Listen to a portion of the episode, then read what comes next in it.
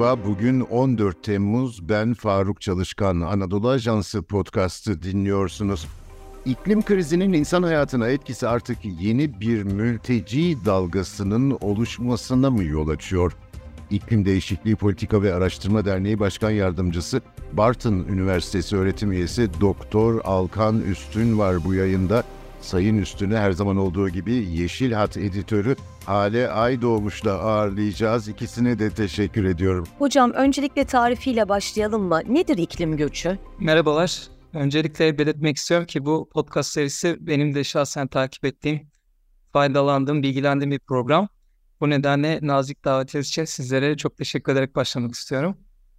Ee, sizin de belirttiğiniz gibi hemen bir tanımla başlamak gerekirse Birleşmiş Milletler Mülteciler Yüksek Komiserliği iklim göçünü anormal şiddetli yağışlar, uzun süreli kuraklıklar, çölleşme, çevresel bozulma veya deniz seviyesinin yükselmesi ya da kasırgalar, tayfunlar gibi olayların neden olduğu göçler olarak tarif ediyor. Bu hareketliliğin coğrafi bağlamda iki boyut olduğunu söyleyebiliriz aslında.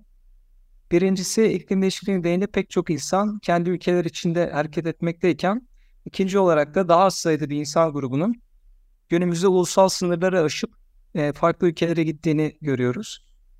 İklim değişikliğinin etkilerini aslında hepimiz gündelik hayatımızda gözlemliyoruz. Somut olarak birkaç gün önce Batı ve Orta Karadeniz bölgemizde seller yaşandı. Ve, ve içinde benim de bulunduğum Bartın şehri de olmak üzere uzun yılların aslında yağış ortamları dikkate aldığında yaklaşık toplam 80 günde düşmesi gereken yağış 2 gün içerisinde yeryüzüne düştü. Hükümetler Arası İklim Değişikliği Paneli'nin yani IPCC'nin raporlarında tekrarla belirttiği üzere çok kuvvetli yağışlar gibi aşırı hava olaylarının sayısı, şiddeti ve sıklığı giderek artacak. Tabi sadece marjinal yağışlar değil, kuraklıklar da aynı şekilde artıyor. Bu durum özellikle tabii yağmuru yağmura bağımlı olarak tarım yapan e, alanlarda çok ciddi bir gıda güvencesizliği tehlikesini de yanında getiriyor. Öte yandan dünyamız sanayi devrimi öncesi döneme kıyasla ortalama olarak 1.1 derece ısınmış durumda.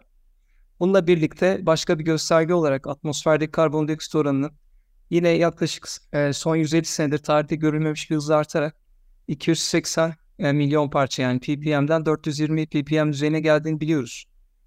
Dahası iklim değişikliğinin bir diğer somut kanıtı da olarak da denizlerdeki yükselme karşımıza çıkıyor. 1880'den bu yana denizlerdeki yükselme ölçülüyor ve 23 santimetrelik ortalama bir yükselmeye ulaşmış durumda. Ve daha çarpıcı olarak bunu son e, 10 santim ise sadece son 30 yılda gerçekleşti. Aslında bu kısa tanımla beraber, iklim göçünün tanımıyla beraber bu sosyal olguyu daha net bir şekilde anlamlandırabilmek için belki de şöyle kısaca göç etmek ne demek ona da bakabiliriz müsaadenizle. Evet. Ee, göç Göçün çok de yerlerinden edilmiş insan mefhumunu da anlatmakta fayda var. Evet. Diğer sorularımıza geçmeden önce. Tamam çok teşekkür ederim. Ee, göç çok kısaca bireyin yaşadığı coğrafyayı, ülkeyi değiştirmesi olarak tanımlanabiliyor. Bununla birlikte göç etmek sadece fiziki bir yer değiştirme değil, aynı zamanda hukuki, ekonomik, sosyal, kültürel ve psikolojik boyutları da olan bir olgu. Bu çerçeveden toplumsal bağlamda çok yönlü bir olgu olduğunu söylemek mümkün. Birleşmiş Milletler çatısı altında bulunan Uluslararası Göç Örgütü yani IOM'in e, verilerine göre dünyada günümüzde yaklaşık 281 milyon göçmen bulunuyor. Bu rakam dünya nüfusunu %3.6'sına denk düşüyor. Diğer bir de işte dünyadaki yaklaşık her 30 kişiden biri doğduğu ülke dışında başka bir ülkede hayatını sürdürüyor. Ee, yakın tarihe baktığımızda ise 1970 yılında 84 milyon, 1990'da 153, 2010'da ise 220 milyon olan küresel göçmen sayısı günümüzde 280 milyonu aşmış durumda. Göç aslında bir yer değiştirme olayı ve çeşitli nedenleri bulunuyor.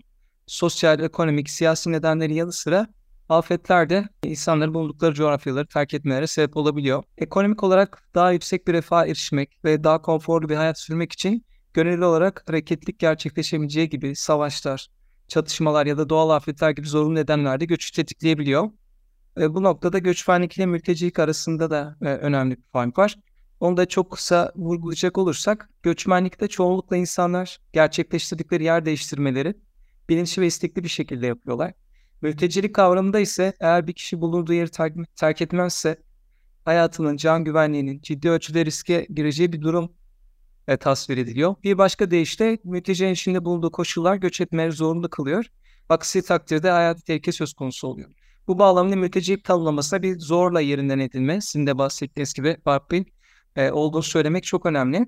E, 1951 Cenevre Sözleşmesi'nde de ya da diğer adıyla mülteci hukuki durumuna dair sözleşmede de mülteciliği, ırkı, dinin, e, milliyeti, bir gruba mensu- mensubiyeti, siyasi düşünce nedeniyle zulüm göreceği yönde haklı bir korku taşıyan, bu nedenle de ülkesine ayrılan ve aynı korku nedeniyle ülkesine dönemeyen kişiler olarak e, adlandırılıyor. Birleşmiş Milletler e, Mülteciler Yüksek Komiserliği verilerine göre de dünyada şu an 5 milyon sığınma başvurusunda bulunanlar olmak üzere 35 milyon civar mülteci olduğunu biliyoruz. E, bununla birlikte de dünya çapında 60 milyondan fazla ülke içinde yerinden edilenler var. Internally Displaced Person diye geçen IDP ya da. Ve bu durumunda savaşlar, çatışmalar, salgın hastalıklar, kuraklık gibi sebepleri bulunuyor. Kısaca bağlamak gerekirse de uluslararası hukuk çerçevesinde iklim mülteciliği kavramı henüz resmiyet kazanmasa da iklim göçü kavramı somut bir olgu olarak ve ortada gözlenmeye başlamıştır. Ve iklim değişikliğinin etkilerinin yoğunlaşmasıyla birlikte de iklim temelli insan hareketlerinin artış göstereceğini e, düşünüyoruz.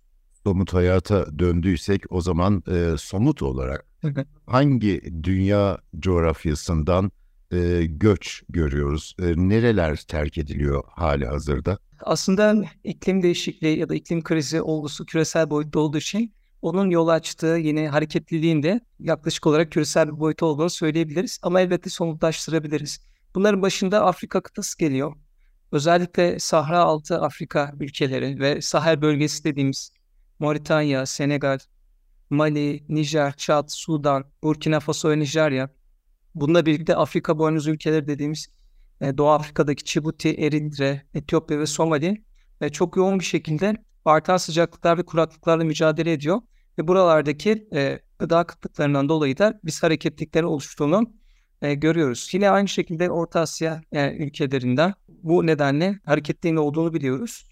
E, ikinci olarak baktığımızda ise muson bölgesi. Yani Çin ve Hindistan'ın güneydoğu kıyıları, Bangladeş, Pakistan, Güney Asya ülkeleri, e, Tayland belki başta olmak üzere Vietnam gibi. Kuzey Amerika'nın doğusu ve Hint e, okyanusundaki Madagaskar bölgesinde de aşırı aşağı kasırga nedeniyle de yine e, iklim göçünün tetiklendiğini biliyoruz. Ve bir diğer bölge olarak ise e, Pasifik Okyanusu yani Büyük Okyanus'un e, güney ve güneybatısındaki küçük ada devletleri işte e, Kiribati gibi, Nauru, Vanuatu ya da Tuvalu gibi e, Pasifik e, güneyindeki ülkelerinde e, yine deniz seviyesinin yükselmesine bağlı olarak e, iklim göçü verdiğini e, biliyoruz. Bir de göç alanlar var tabii hocam. E, nereler iklim göçü almaya daha müsait bölgeler bu anlamda? Komşular olarak belki nitelendirirsiniz ama bir onların da üzerinden geçersek daha netleştirmiş oluruz diye düşünüyorum. Tabii ki Hanım teşekkür ediyorum. E, çok doğru aslında iklim göçünde işin açıkçası şu an içinde olduğumuz ve gördüğümüz tablo öncelikli eğilim ülke içinde yer değiştirme. E, insanlar öncelikle kendi ülkeler içinde hareketlik gösteriyorlar iklim koşullarının ve bu bunun doğrultusundaki yaşam şartlarının e, kötüleştiğinde insanların aklına gelen ilk destinasyon yani göç terminolojisinde konuşacak olursak hedef ülke sizin de bahsettiğiniz gibi komşu ve yakın ülkeler oluyor. Yani genellikle yakınlardaki ülkelere göçler öncelikli olarak gerçekleşiyor. Bu durumun nedeni olarak ise iklim göçünün aslında çok büyük oranda toplumdaki en kırılgan ve yoksul kesimleri etkilemesi ve hareketle sebep olması geliyor. Örneğin tarımsal üretimde sadece doğal yağışlara bağımlı olunması ve gerekli su altyapısının sunulmuyor olması en çok gelişmemiş ekonomilerdeki yoksul insanları etkiliyor. E, bu noktada tabii bir de göçün ilk maliyeti dediğimiz bir olgu var. Olumsuz şartlar nedeniyle göç etmeye karar veren ya da göç etmek zorunda kalan insanlar harekette başlamak için belli bir ilk tabi oluyorlar. Bu da genellikle yoksul insanları etkilediği için açıkçası çok uzak noktalara gidemiyorlar ve ülke içi yer değiştirmeler ilk öncelikle söz konusu oluyor. Örneğin iklim krizi nedeniyle ülke içinde göç durumunda e, hareketle sebep olan en çok insanın bulunduğu 10 ülkeye baktığımız zaman Afganistan 1.1 milyon e, ülke içi yer değiştirmeyle başı çekiyor. Bunun dışında Hindistan, Pakistan, Etiyopya, Sudan, Bangladeş, Nijer, Yemen, Kenya ve Vietnam e, onu, onu takip ediyor. İklim göçü hareketlerinin ikinci boyutu ise ülkeler arası yer değiştirme oluşturuyor. Burada da öncelik ise az önce bahsettiğimiz gibi aslında coğrafi yakınlık oluyor ve çoğunlukla da komşu ülke arasında bir hareketlik söz konusu oluyor.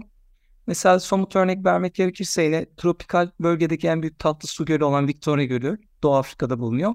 Kıyı komşusu olan Afrika ülkeleri Uganda, Ruanda, Tanzanya, Kenya gibi ülkeler kendi aralarında e, iklim göçüne sahne oluyorlar. Yine benzer şekilde bir etkileşim Somali, Sudan ve Etiyopya e, arasında, bu üç ülke arasında görülüyor. E, Güney Amerika ülkeleri de yine benzer şekilde hem kendi içlerinde hem de kendi aralarında işte Brezilya, e, Venezuela ve Kolombiya başta olmak üzere e, bir e, iklim kriz kaynaklı insan hareketliğini deneyimliyorlar.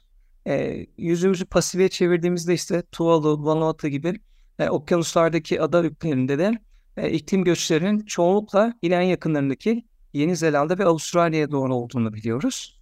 E, Orta Amerika'da da Honduras, Guatemala, Nikaragua ve El Salvador gibi ülkeler kuraklık, mahsul kıtlığı, iklim değişikliğinin tarım üzerindeki etkileri ve bunların bir kombinasyonu olarak yine kendi aralarında iklim göçü yaşıyorlar.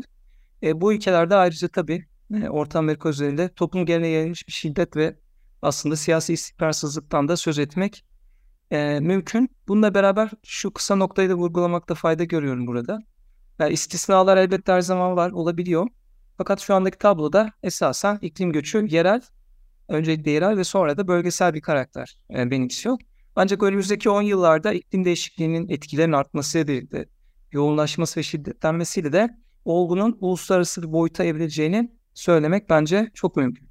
Hocam siz tabii e, aşırı av olaylarını e, yani daha doğrusu diğer konuları da açıkladınız. Aslında tetikleyen unsurları söylediniz iklim göçünü ama yani aslında iklim göçünün sebepleri ve ne yöne evrilebileceği ile ilgili de bir belki değerlendirmenize e, ihtiyacımız olabilir. Özetlemek gerekirse ne dersiniz bununla ilgili? Tabii ki Alena. Dediğiniz gibi iklim krizinin aslında e, bu iklim göçüne yol açan pek çok e, etmenleri bulunuyor. Üç tane temel etkiden söz etmek mümkün burada.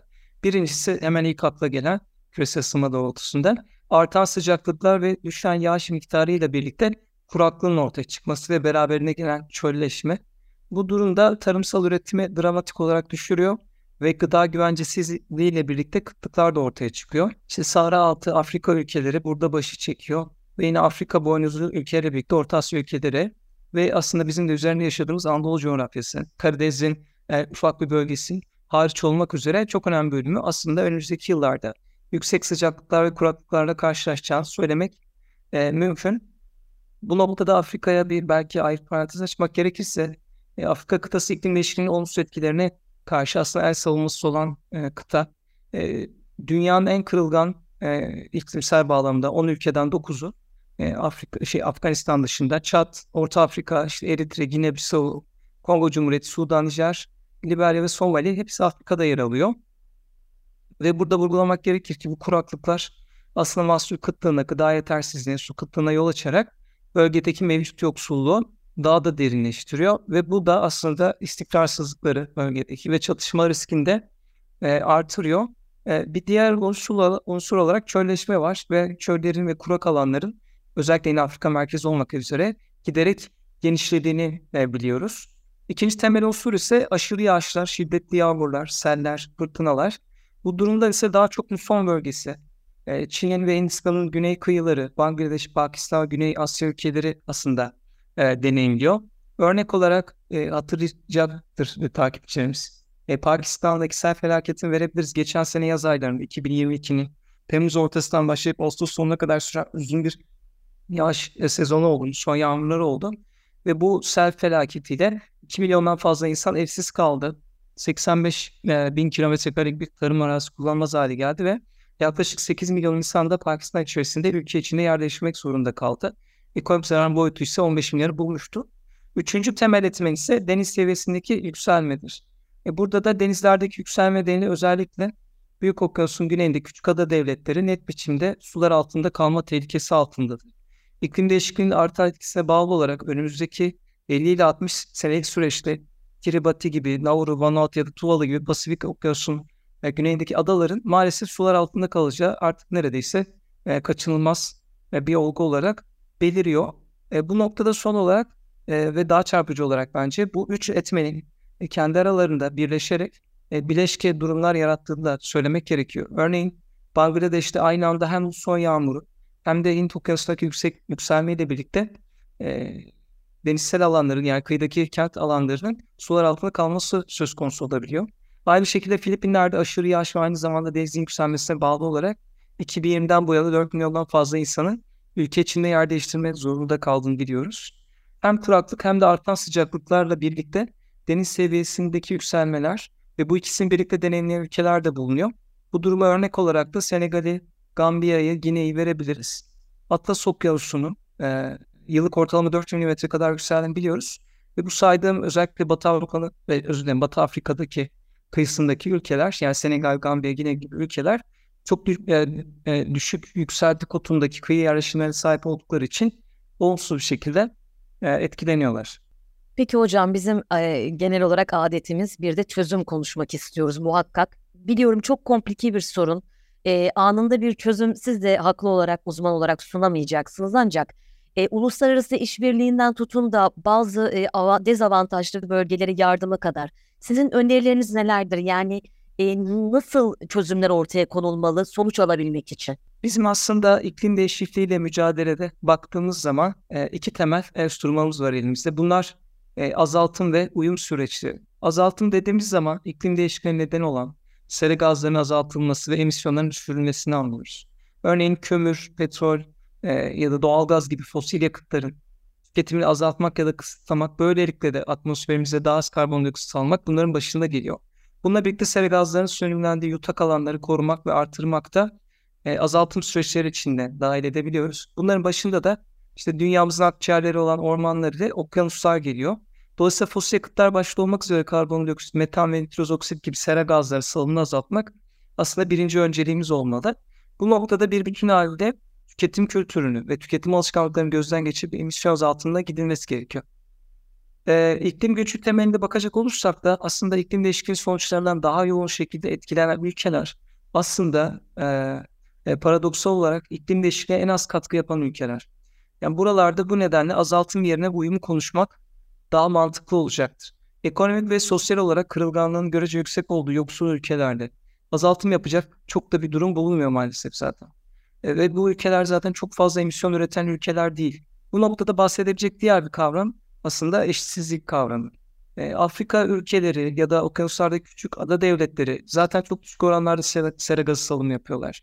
Örneğin bir bütün halinde Afrika kıtası yaklaşık 1.4 milyar nüfusu ile e, küresel emisyonların yalnızca %3.8'i, %4'ünden azına neden oluyor. Fakat tam tersi bir etkiyle karşılaşarak iklim değişikliğinin etkilerinden en yoğun ve şiddetli şekilde etkileniyorlar. Yine ortalamaya baktığımız zaman bir kıyas yapmak gerekirse e, Kuzey Amerika'da yaşayan bir insan ise yıllık ortalama 21 tonluk bir e, emisyona e, sebep olurken bu rakam Afrika için kişi başına yalnızca 1,5 ton. Dünya ortalaması ise 6.6 ton kadar. Bu noktada e, karşımıza diğer bir enstrüman olan uyum kavramı e, çıkıyor. Uyum dediğimizde de iklim değişikliğinin neden olduğu yeni durumun sonuçlarına adapte olmak, entegre olmak amacıyla girişiler uygulamaları kastediyoruz. Bir başka ifadeyle azaltım dediğimizde yani iklim değişikliğine neden olan elementleri, eşi etmenleri e, yok etmek ya da elimine etmek anlaşırken e, uyum denildiğinde ise iklim değişikliğinin somut olarak ortaya çıkan ve görünür olan sonuçlarına karşı somut yapılabilecek müdahaleler geliyor. E, bunları kısaca sayacak olursak da bunların başında tarımsal alışkanlıkları aslında değiştirip yeni belirlenen koşullara uyum sağlamak maksadıyla iklim şartlarına uygun bitkilerin yetiştirilmesi gerekiyor. Yeni yağış rejimlerine uygun olacak tarımsal üretim gerçekleştirmek faydalı olacaktır. Değişen iklimsel şartlara uygun ürünlerin seçilmesi, bunların yetiştirilmesi diyebiliriz yani kısaca. İkinci olarak tarım yapmak için doğal yağışlara bağımlı e, kılmayı engelleyecek önlemleri uygulamak var. Örneğin sulama e, altyapı sistemlerini geliştirmek, yağış sularını uygulamalarda daha sonra kullanmak için biriktirmek gibi önlemler alınabilir. Ve yine çok önemli olarak sigorta sistemini etkin kılmak. Böylelikle de olası ve tarım başta olmak üzere olası kayıpları karşı beliren aslında mevcut kırılganlıkları azaltabilecek ve yaşanan afetlere karşı dirençlilik de artırabilmiş olacaktır. Bu bağlamda altyapı bileşenlerine mutlaka e, yatırım yapmak gerekiyor. Zayıf ve yetersiz altyapı, aşırı yağışlar başta olmak üzere toplulukları aslında iklim değişikliği etkilerine karşı maalesef savunmasız bırakıyor. E, bununla birlikte etkin bir bilgi paylaşımı ağının oluşturulması ve buna herkesin ulaşabilmesi de çok önemli. Doğru meteorolojik bilgiye ulaşabilmenin yanı sıra erken uyarı sistemleri kurulup etkin kılınması da yine e, ön plana çıkıyor. İklim değişikliği etkilerini bir bakıma afetlere hazırlık yapmak olarak da görmek ve buna uygun hazırlıklar yapmak da kesinlikle gereklidir. Somut bir örnek olarak mesela aşırı yağışlar misiller ortaya çıkmadan önce gerekli acil müdahale planlarının yapılması Bununla birlikte terminolojik olarak da aslında afetlerin öncesine işaret eden risk yönetimi dediğimiz sürecinde akılcı bir şekilde planlanması gerekiyor. E, bu aşırı hava, hava olayları başladı ve artarak devam edecek. Dolayısıyla risk haritalaması sonucunda uygun risk yönetimi planlarının mutlaka hazırlanmasının elzem olduğunu düşünüyoruz. E, süreklileşen durumlarda tahliye planı da masada tutulmalı. Bunun aday ülkelerinde olduğu gibi zorunlu aileleri de bulunuyor. Ya da ülke içindeki yer değiştirmelerde sürekli yani e, kronik bir şekilde kuraklığa verim kaybına e, ya da tam tersi aşırı yağışlara maruz kalan alanlar terk edilerek yeni yerleşim bölgeleri tayin edilebilir. Elbette bunların hepsi bir gecede yapılabilecek girişimler değil. Ancak mutlaka bir planlama ve koordinasyon gerektiren unsurlar ve bugünden üzerinde düşünmesinde mutlaka fayda vardır diye düşünüyorum. Hocamızın bahsettiği iklim krizine en az katkı sunan ülkelerin e, bu krizden en fazla etkilenmesi ve eşitsizlik konuları ile ilgili bizim de eşit hatta dosyalarımız olmuştu. Hatta eşitsizlik bu haftanın dosyası. Oraya vurgu yaparken şunu da belki bağlamak gerekir diye düşündüm. Hocamız ne der e, onu da merak ediyorum. Malum iklim konferanslarında uluslararası toplum e, bu ülkelere, bu dezavantajlı ülkelere bazı sözler veriyor ama genelde de tutulmuyor ya da takip edilmiyor diye görüyoruz. Dolayısıyla bu sorun katlanarak büyüyor değil mi hocam? O konuda ne dersiniz bu COP toplantıları için e, söylüyorum mesela. Kesinlikle haklısınız Salih Hanım. E, Mısır'da Şarm El geçen sene Kasım ayında düzenlenen COP27 zirvesinde aslında Loss and Damage Fund dediğimiz yani kayıp bir hasar e, fonu oluşturulması önerdi. Bu aslında fonda da sizin de bahsettiğiniz gibi e, iklim değişikliğine en çok katkı yapan, tarihsel olarak sorumluluğu bulunan e, bat, erken sanayileşen Batı Avrupa ülkeleri ve Kuzey Amerika ülkelerinin e, sizin de bahsettiğiniz gibi en kırılgan ve en yoksul ülkelere ki aynı zamanda e, atmosfere en az sera gazı salan ülkeler bunlar. Bunlara karşı bir sorumluluğu olduğu ve bu iklim değişikliğinin e, e, olumsuz etkileriyle mücadele etmede bunlara bir e, kaynak aktarılması gerektiğine dair bir e, düşünce var. E, bu fon üzerine çok ciddi tartışmalar yapıldı. E, fakat maalesef sonuçlandırılamadı ve bu sene Birleşik Arap Emirlikleri'nde yine 2023 Kasım'da düzenlenecek COP28 zirvesine bırakıldı. Sizin dediğiniz gibi somut olarak bir e, e, eli taşın altına koyma diyelim. Gerektiği zaman ülkeler maalesef özellikle kalkınmış, e, gelişmiş kapitalist ülkeler eli taşın altına koymakta e, maalesef çekingen davranıyorlar. E, bu karar çıktı ancak 100 milyar dolar tutarındaki fonun kimin, nasıl ve ne şekilde sağlayacağına dair e, yol haritası dediğim gibi bu seneye bırakıldı. E, bir sonraki sene e, konuşulmak üzere bu seneye bırakıldı. E, buradan işin açıkçası e, çok ümit var olmak e, gerekiyor evet ama e, bir, bir şekilde de e, bu ülkelerin tabiri caizse biraz da belki e, oyalama yönünde e, zaman geçirme yönünde de girişimleri olduğunu e, düşünmekte gerekir diye naçizane belirtmek istiyorum. Yani ortada bir düşünce var ama somut bir uygulama henüz oluşmuş değil. İklim Değişikliği Politika ve Araştırma Derneği Başkan Yardımcısı, Barton Üniversitesi Sosyoloji Bölümü öğretim üyesi Doktor Alkan Üstün ve Anadolu Ajansı Yeşil Hat editörü Hale Aydoğmuş'a teşekkür ediyorum. Bizi hangi mecrada dinliyorsanız orada abone olmayı lütfen unutmayın. Hoşçakalın.